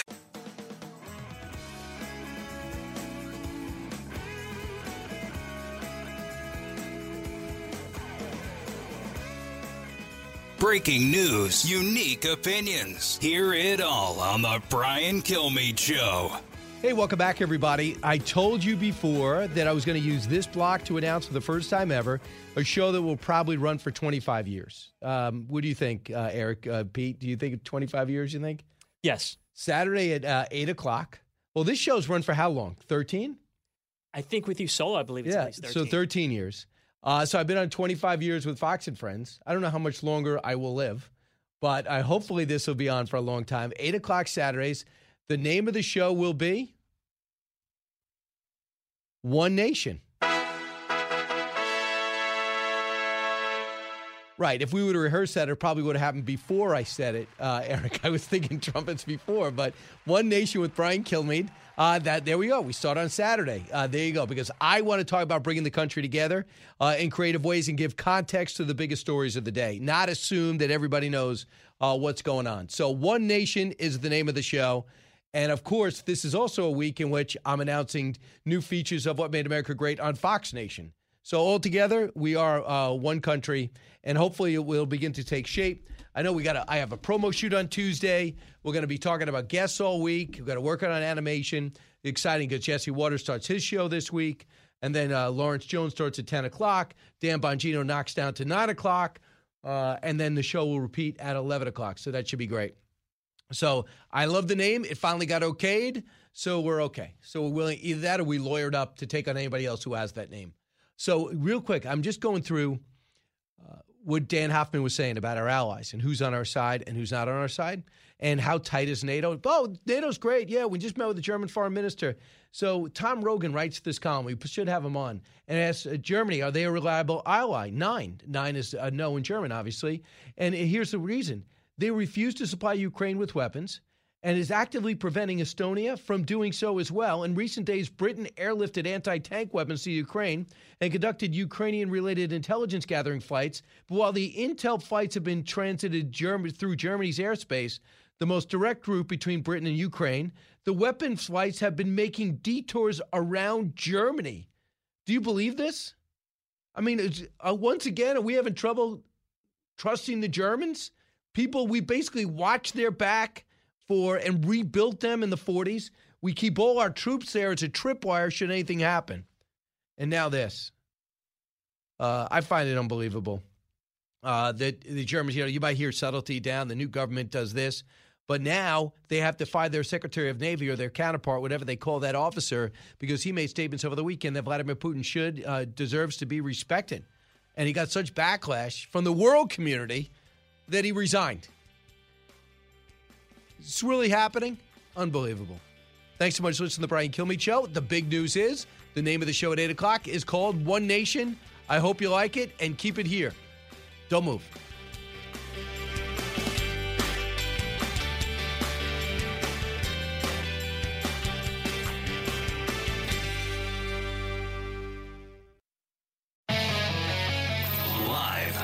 Fox News radio studios in New York City, fresh off the set of Fox and Friends, it's America's receptive voice. Brian Kilmeade. Thanks so much for listening, everybody. It's the Brian Kilmeade Show. 1 408 7669. Always appreciate your input. We come to you from New York City, which is overridden with crime.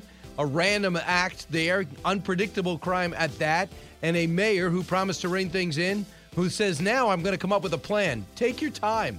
Uh, this hour, we're going to be joined uh, by Jim Gray, uh, one of the finest sportscasters and respected ones in the country. He does a podcast with Tom Brady. I thought I'd ask a question like this. Let me see. I had it right down here. Oh, is Tom Brady going to retire after that incredible comeback that just fell short yesterday uh, against the Rams? And I'll ask him about, I think, some of the most sensational games, well played games in the history of the NFL. Should set up two perfect games next weekend and then Super Bowl in Los Angeles in three. So let's get to the big three. Now, with the stories you need to know, it's Brian's Big Three. Number three. We haven't gotten back to normal. And it's ridiculous at this point. And you will realize, most importantly, that this is going to be remembered by the younger generation as a catastrophic moral crime. Absolutely. But good news is Omicron almost over, just as we predicted. Could it be out? And when it's out, are we done with the mandates? Are we done with the vaccine cure all? That this is a pandemic of the unvaccinated, the dumb narrative that never added up and as well as masking in schools. Can we please be through with this? That was Bari Weiss on Bill Maher's liberal talk show, who feels exactly like Bill Maher. We're done, we're finished, we're through with this. Number two. We've been very clear that if there is any uh, further uh, Russian uh, aggression in terms of sending Russian forces uh, into Ukraine, there will be a swift, there will be a severe, and there will be a united response wow. from the United States and Europe. Wow, I'm sure Vladimir Putin's worried. Now he's acting tough, but is it too late? President Biden is looking at stronger measures to deter and avoid a massive invasion of Ukraine, but at the same time, evacuating the embassy while telling everybody not to travel there. That upsets the Ukrainians, who says it is sending the wrong message. What they are getting is arms from the Baltic nations, but what they're not getting is help from Germany.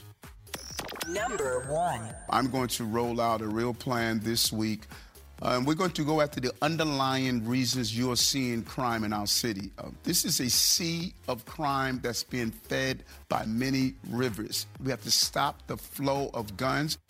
Yeah, we would help if he stopped the flow of guns. Eric Adams, he was supposed to change things. He has not. Now he's coming up with a plan. Over the weekend, two cops were shot, one killed on the spot when the killer, who has been a criminal since 1998, out and about, called. They called his mom called the cops and then he went and executed these two cops. The other one is playing clean for his life at NYU Langone, and I'm not hearing good things. And once again, we're seeing five cops shot. Five cops have been shot since Eric Adams took over. The captain from the police who says he's going to bring law and order back actually won because of that, got the nomination because of that, but now is saying things to me uh, that I don't like. He's talking about guns. Yeah, I know guns are a problem, but the stricter the guns, the gun rules are in New York City, they're stricter than anywhere else, the more out of control it is. So please tell me why you think it's not the overall not backing of the cops, not allowing them to do their job, putting back together the plain clothes unit, putting back together the homeless unit uh, that was disbanded by that idiot former mayor, and why Eric Adams should know better. Cut one. These crimes did not start um, during my administration. They have been here for far too long in many parts of our community. We have to go after those laws uh, that are not realistic on understanding what's happening on the ground. And then we have to deal with the institutional problems. We have failed to educate black and brown children in the city of New York, if not this entire country. And we put in a new plan in our subway system that's going to increase mental health professionals and at the same time have my law enforcement personnel there deployed properly. Let me ask something. Do you really think a therapist is going to be going down there with cops trying to reason with these crazed, literally crazed homeless people? Not down in their luck, but hooked on all types of drugs or just committed to the violent lifestyle or in a subculture, allowed, allowed to take root in a city that has this thing called winter? Why they're even there just shows their mental illness. If you want to get them mental help after they're arrested, go ahead. But I, I don't see many therapists going to seven years of school and then following around an NYPD transit cop down into the basement of hell, which is exactly what it is. Are you kidding? Meanwhile, Kathy Hochul just as clueless as governor. Cut four. You know, our hearts and prayers are with the families and the members of the NYPD, but also it just it's a resounding call to action to say those in Washington who will not heed the call, whether it was the children of Sandy Hook who were slaughtered in their classroom and continue up to this day, we have to do more to fight the scourge of illegal guns on our streets, and we need Washington teaming up with us, teaming up with locals to get it done. Oh my goodness! You compare that? You compare that to Sandy Hook, a deranged lunatic uh, living in his mom's basement, and the mom and dad collect guns. He takes a gun and goes and assassinates toddlers, as horrific as it gets. With this guy, a career criminal since 1998, who has never seems to have been locked up for long, even though he's already been convicted on his array of uh, uh, of of uh, of crimes of attacking a cop. Not only does he shoot him, but he executes them. Who knows what drugs he's on? And you think the guns are the problem? Nuts. I want to just quick pivot over to Ukraine, an ongoing international crisis. I do care, and I do think it matters. If we look the other way, we're going to end up with a bigger war. We've seen this movie before. I am not someone that says, Who cares about the Ukraine? I never have. I wish if we cared earlier in 2014, we wouldn't be in the mess we're in right now. But now we're talking about getting. Uh, putting troops into these Baltic nations, exactly what Vladimir Putin doesn't want. Moving more into Poland, exactly what Vladimir Putin doesn't want putting more lethal weapons into that country, allowing the Baltic states to quickly import over there. Now finding out that Germany's uh, Secretary of Navy said that Vladimir Putin should be respected. So embarrassing is that statement that he's resigned. And now we find out that if you're bringing arms to Ukraine, you can't go over German airspace. Why? Because of the Nord Stream 2 pipeline? That is absolutely sickening. Absolutely sickening. And our Secretary of State, who looks way over his head every time he speaks. David Sanger, on the damage that the president's words said last week, showing that he tolerated a minor incursion, and how it kind of boomeranged and hardened him this week. Cut 13. His statement at the press conference that the U.S. and its allies might not put uh, full sanctions in for a minor incursion led to such a reaction in Ukraine and in Europe that it's actually hardened the government's position, the U.S. government's position now. And you've heard that in recent days as Secretary Blinken has said that if even one uh, Russian soldier goes over the border in an aggressive way, that could trigger uh, all of this. Got deployment of thousands of additional American troops at NATO's eastern flank. That'll be good. President Biden also considering uh, uh, combining with allies and putting more troops in the Baltic and Eastern European mention, uh, nations, as I mentioned.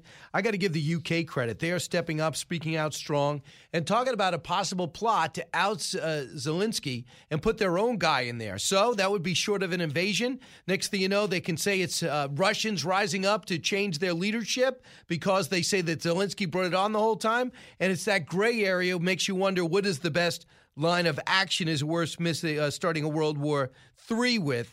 But the UK is uncovering that and maybe stopping that. So that I appreciate. Ukraine's defense minister uh, also said that they got more uh, weapons in. He said the second bird is in Kiev, more than 80 tons of weapons to strengthen Ukraine's defensive capabilities uh, from our friends in the USC. This is not the end. That isn't the end. Good job. So I think it does matter, and hope you do too. When we come back, I'm taking a break from this. And I'll talk politics with Brett Baier in 15 minutes. But next, Jim Gray, one of the most respected sport and connected sportscasters in America today, does a podcast weekly with Tom Brady on the electricity in all those games yesterday. And of course, Tom Brady's future. Jim Gray on with us next. This is the Brian Kilmeade Show. Educating, entertaining, enlightening. You're with Brian Kilmeade. The talk show that's getting you talking. You're with Brian Kilmeade. Stafford, deep downfield. He's got Kupp again. 30 yards to win the game. Matt Gay boots it through. And the Rams, by the hair of their skinny teeth teeth, wind up winning it. And there it goes, 30 27. So dramatic. At halftime, it looked like Tampa. Nobody was giving up, but it looked like they were just outmatched. And man, did they come back down 27 6, tie the game at 27, and then inexplicably gave up two long passes to Cooper Kupp, the number one tar- intended target, uh, and send Tom Brady home. Could not, will not be defending his title in Los Angeles. And the Rams have a chance of playing at home. In Los Angeles is exactly where I usually find Jim Gray. Uh, he's the author of Talking to Goats. He's co-host of the podcast Let's Go with Tom Brady, and does just about everything that's important in sports uh, at any given time. Jim, welcome back. Brian, good to be with you. So, Jim, great football weekend. That Yeah. was something, wasn't it? I, I'm amazed. I mean, for everything that you've seen, you, I mean, it's hard to impress a guy like you. But were you impressed with the four games? Oh, how can he not be? I mean, just the effort, determination, uh, display of excellence, and and in, in some instances lack of it.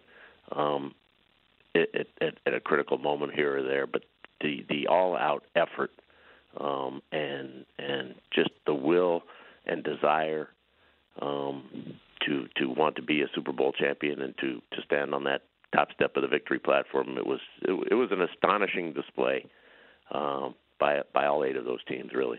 Um, Absolutely, and we know your podcast every Monday with uh, with Tom Brady all year long. Extremely successful over in Sirius, and now with Tom Brady uh, marshaling another monster comeback uh, and pulling it off. It looks like we're heading to overtime. It didn't happen. Here's what he said after the game. Cut thirty-seven. I haven't put a lot of thought into it, so you know we'll just take it day by day and see, kind of see where we're at. What's the biggest factor for you, Tom, in making that decision going forward? Truthfully, guys, I'm thinking about this game and I'm not thinking about anything past five minutes from now. So he, the question was, uh, "Are you going to retire? Is that it?" He, wouldn't commit either way. Do you have thoughts on that, Jim? Well, Tom sets his clock to the Super Bowl, so his clock is, is looking what's going to happen out here in Los Angeles in a few weeks uh, at SoFi Stadium. Uh, so, you know, to ask him a question that he doesn't know and hasn't been thinking about uh, and contemplating uh, isn't a question that he can really answer at this moment uh, or at that moment. Um, you know, ten minutes before then, you know, he's thinking about going possibly uh, into overtime and uh, uh, trying to advance to a championship game. Uh, so I'm sure his thoughts were probably uh, only on that. And uh, if he doesn't know, I don't know how any of us would know. and I don't believe that he knows.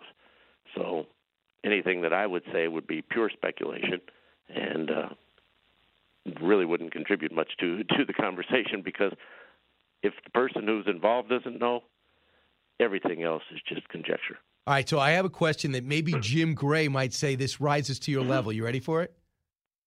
How about if I how about if I pose it this way? Would he Do be more? It's your show, Brian. You I know, but Jim, I feel, questions. but you're the you're the you're the best at this, so I feel under pressure.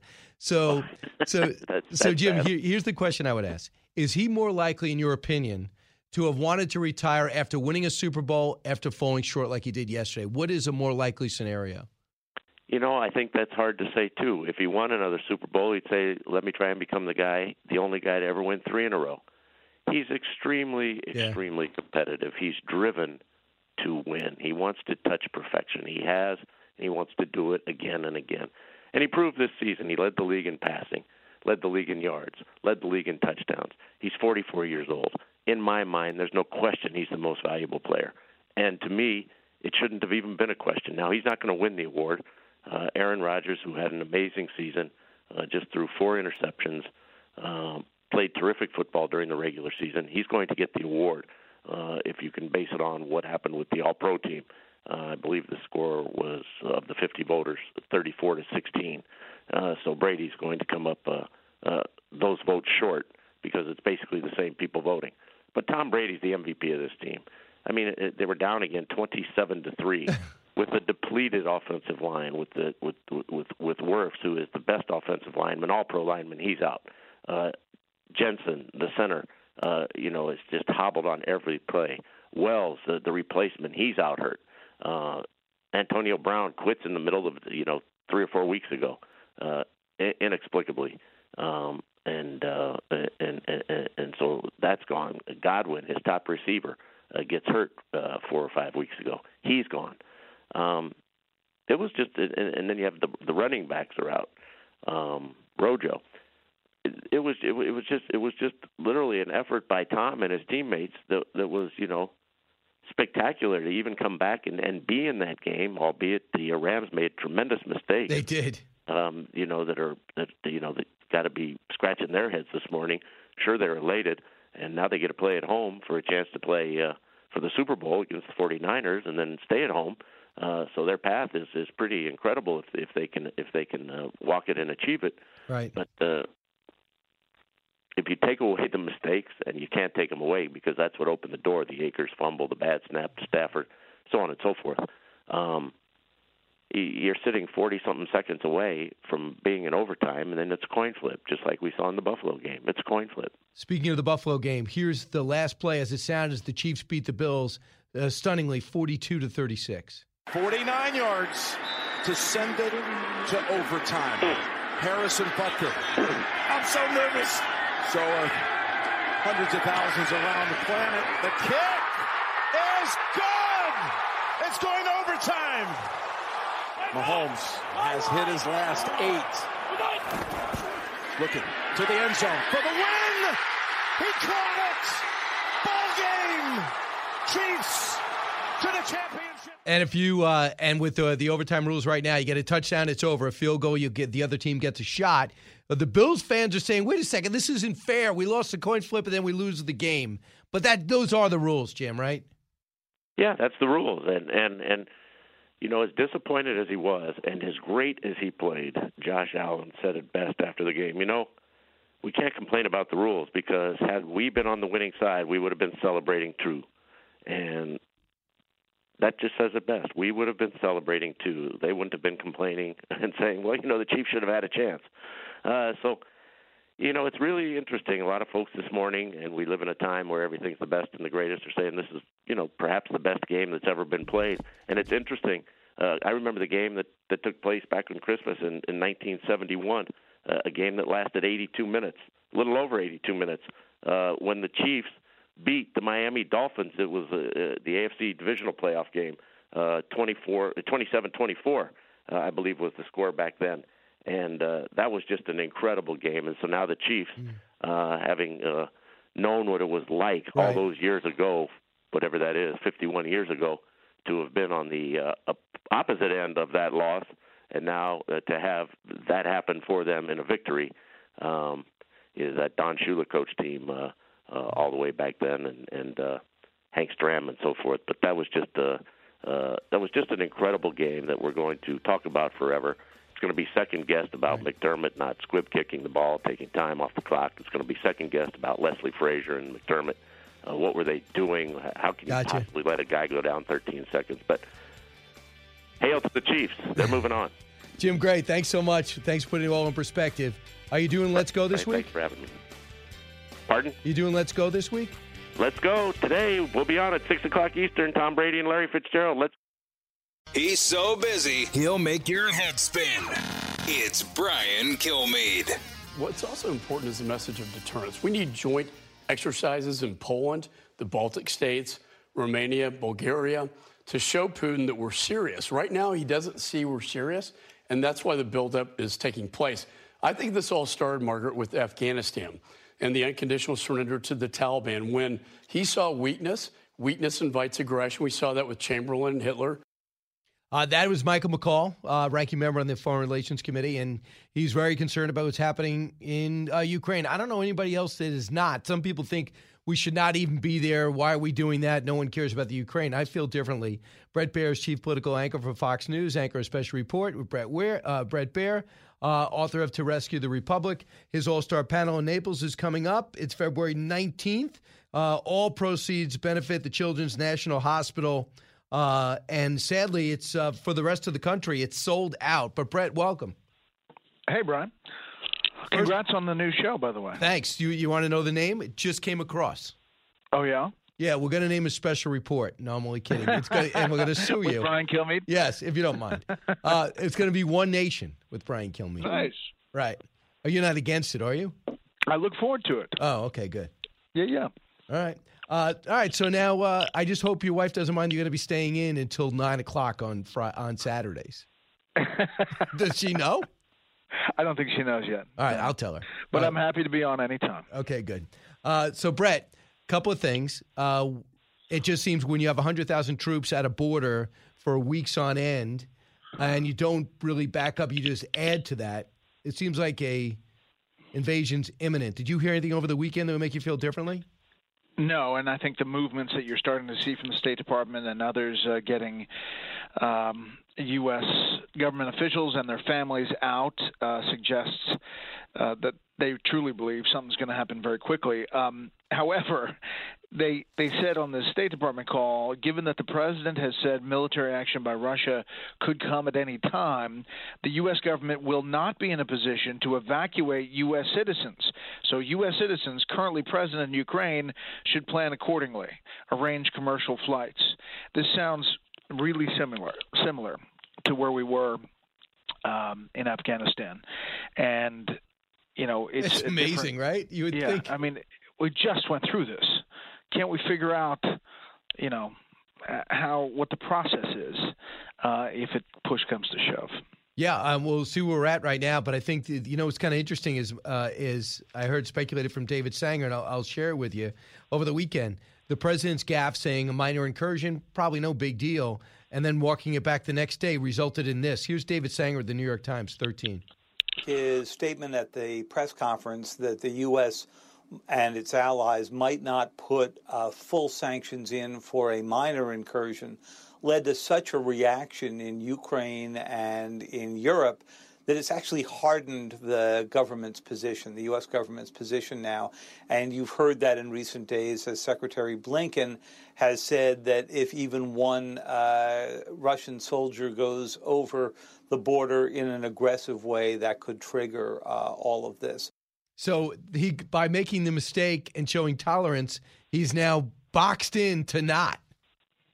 Yeah, which is really amazing if you think about it. I mean, just his answers and then the cleanup immediately following that, they had to overdo the cleanup. So, you know, he could have just stayed 30,000 feet with that answer. And he didn't have to go into specifics, but once he said, well, if it's just a small incursion, a minor incursion, and maybe we'll just dial back the sanctions, um, you know, Russia said, okay, thanks. You know, I mean, they've already been in. They took Crimea after uh, President Obama said, you know, this is not going to happen. Uh, next thing you know, they had a different passport in Crimea. Yeah, they built a bridge and they now have a resort, and the Russians are sunning themselves. So, in the Wall Street Journal today, Tom Rogan has an editorial uh, talking about Germany. And not only is Germany's Secretary of Navy or their counterpart, whatever they call them, had to resign over the weekend by saying Vladimir Putin deserves to be respected. Now we find out that not only is Berlin not helping, they refuse to supply Ukraine with weapons. They refuse, they are preventing Estonia uh, from providing Ukraine with weapons. And Britain, if they want to bring weapons into Ukraine, has to fly around Germany. Uh, is that unbelievable to you? It is. If you consider the fact that, you know, the concern has been energy and Russia and what's happening with that pipeline. Uh, and, you know, Germany has been a, a tight ally of ours, but this seems to be like they're just siding with the Russian side of things. Uh, Nord Stream 2 pipeline, when asked about it, the foreign minister said, well, it's no sense talking about sanctioning something It's not online yet. Obviously, dancing around the fact that we could prevent that from coming online. We could make them a massive offer for uh, LNG that might be comparable to that. And I believe you could label us an ally. It, it's amazing what's going on. I can't give you the inside story on German politics, but I'm not liking it. I agree, and it seems like it's going um, a different way as far as who they're siding with. But you know what? Uh, this is happening around the world as people are, uh, countries are coming to grips with whether the U.S. is going to have their back in tough times. I think you know a lot of analysts point back to Afghanistan and say you know, look what happened here. Will the U.S. have your back? You know, Taiwan has to be thinking that too, as China flies 39 fighter jets um, into its airspace this weekend. Uh, Bret Baier, our guest, getting set to host special report in a few hours. So the other big story that's going to just heat up the closer we get is China and not making any bones about it. The, you are not allowed to speak out or sound off. The IOC, USOC, and China will come down on you if you try to show any political bent, give any interviews, or do anything on the podium uh, in the Winter Games. We know they had 39 warplane overflights over Taiwan uh, over the weekend. So they are very transparently being aggressive and oppressive.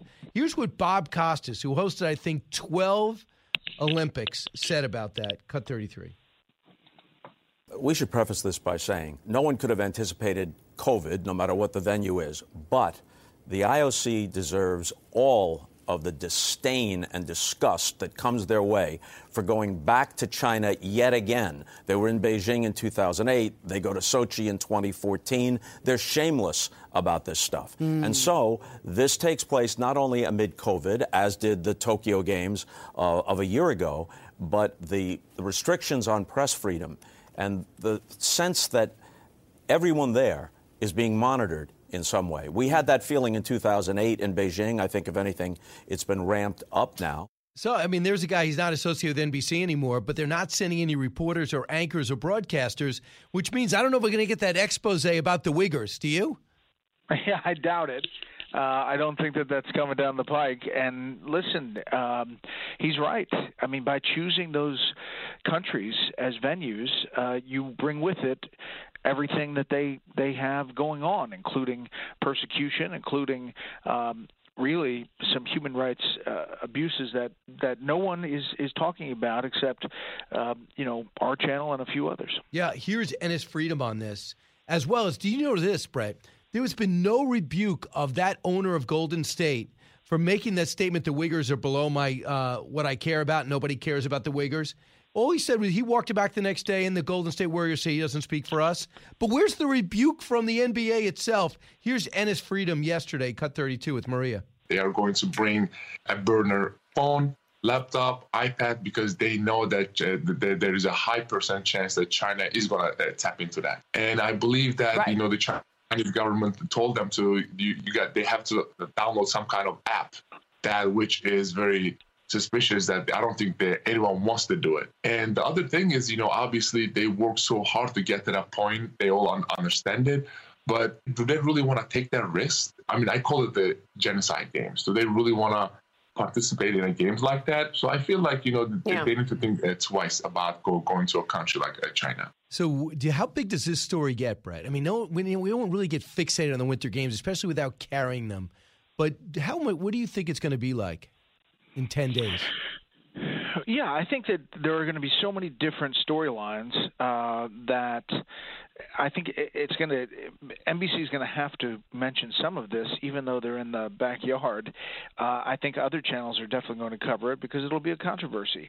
Let alone the fact that Russia, the last time it went into to Ukraine, uh, it was at the end of the Olympics in Sochi.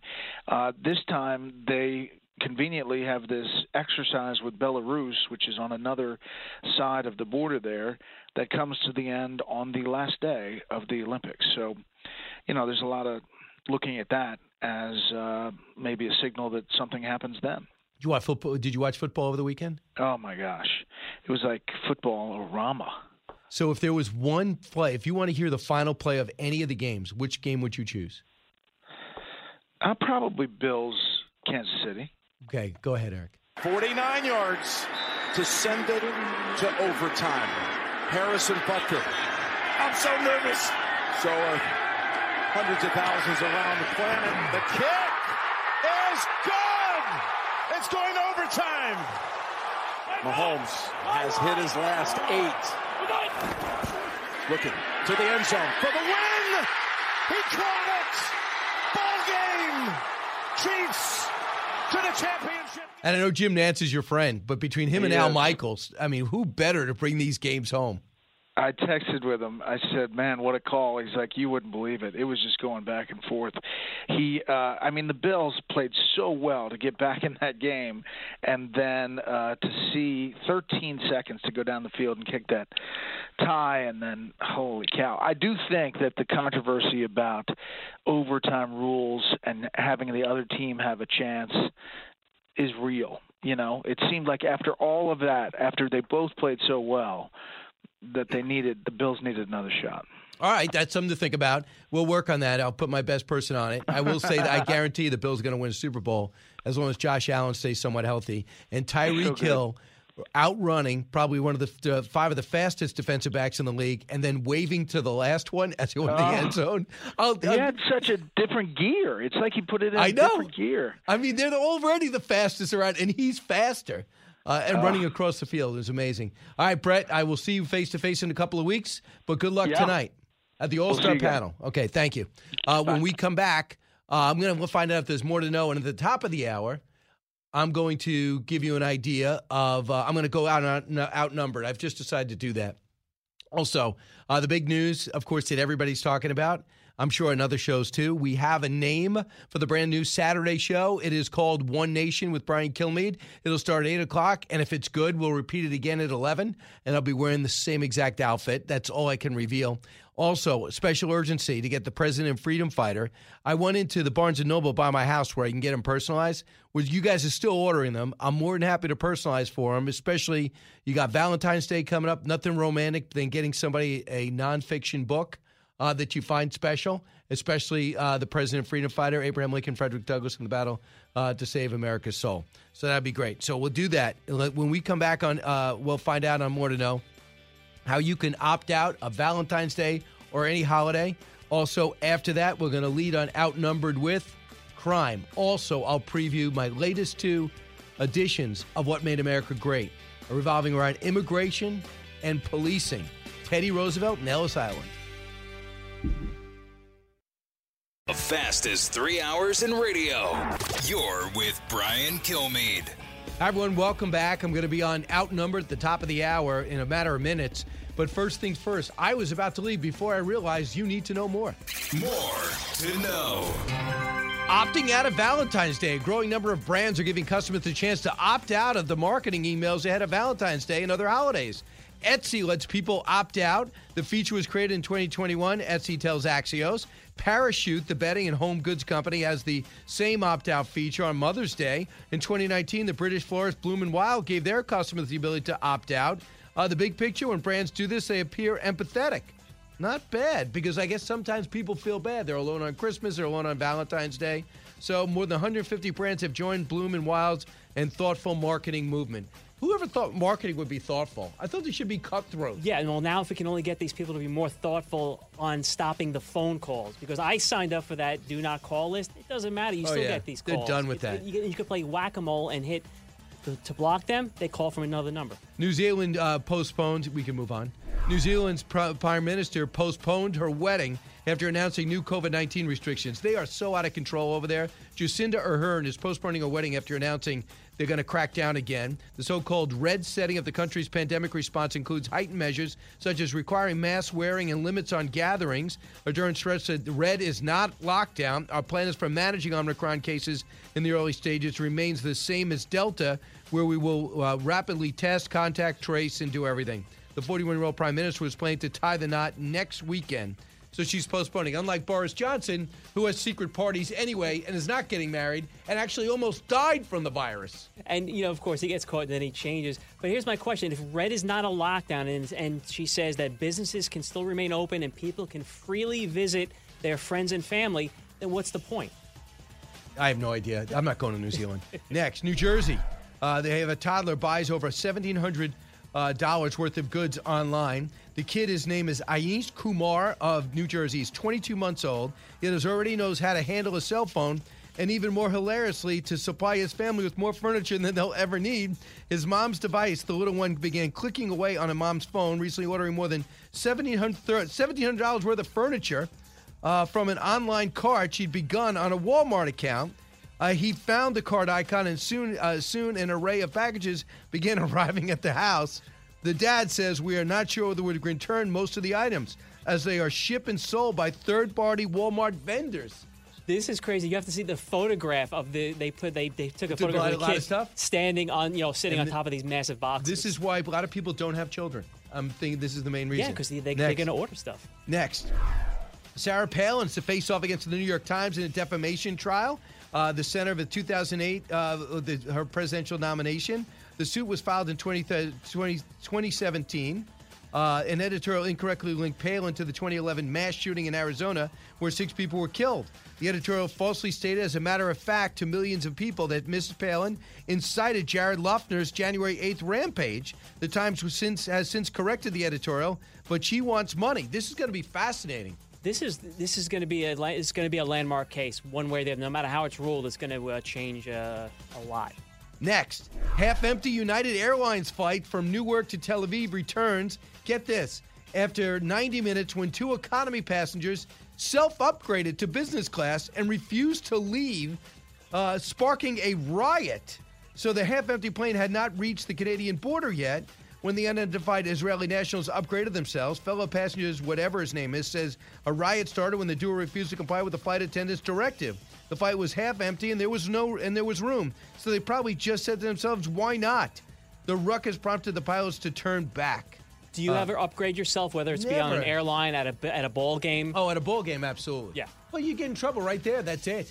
Yeah, But they tell, turn you, know, they tell you to go back, and then you go then you go back to your regular seat. Next, uh, we don't have any time for next.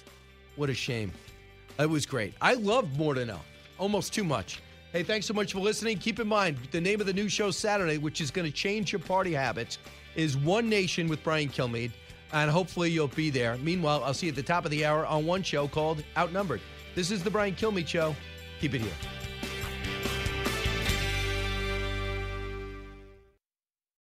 Jason in the House, the Jason Chaffetz podcast. Dive deeper than the headlines and the party lines as I take on American life, politics, and entertainment. Subscribe now on FoxNewsPodcast.com or wherever you download podcasts. Listen to the show ad free on Fox News Podcast Plus, on Apple Podcast, Amazon Music with your Prime membership, or subscribe wherever you get your podcasts.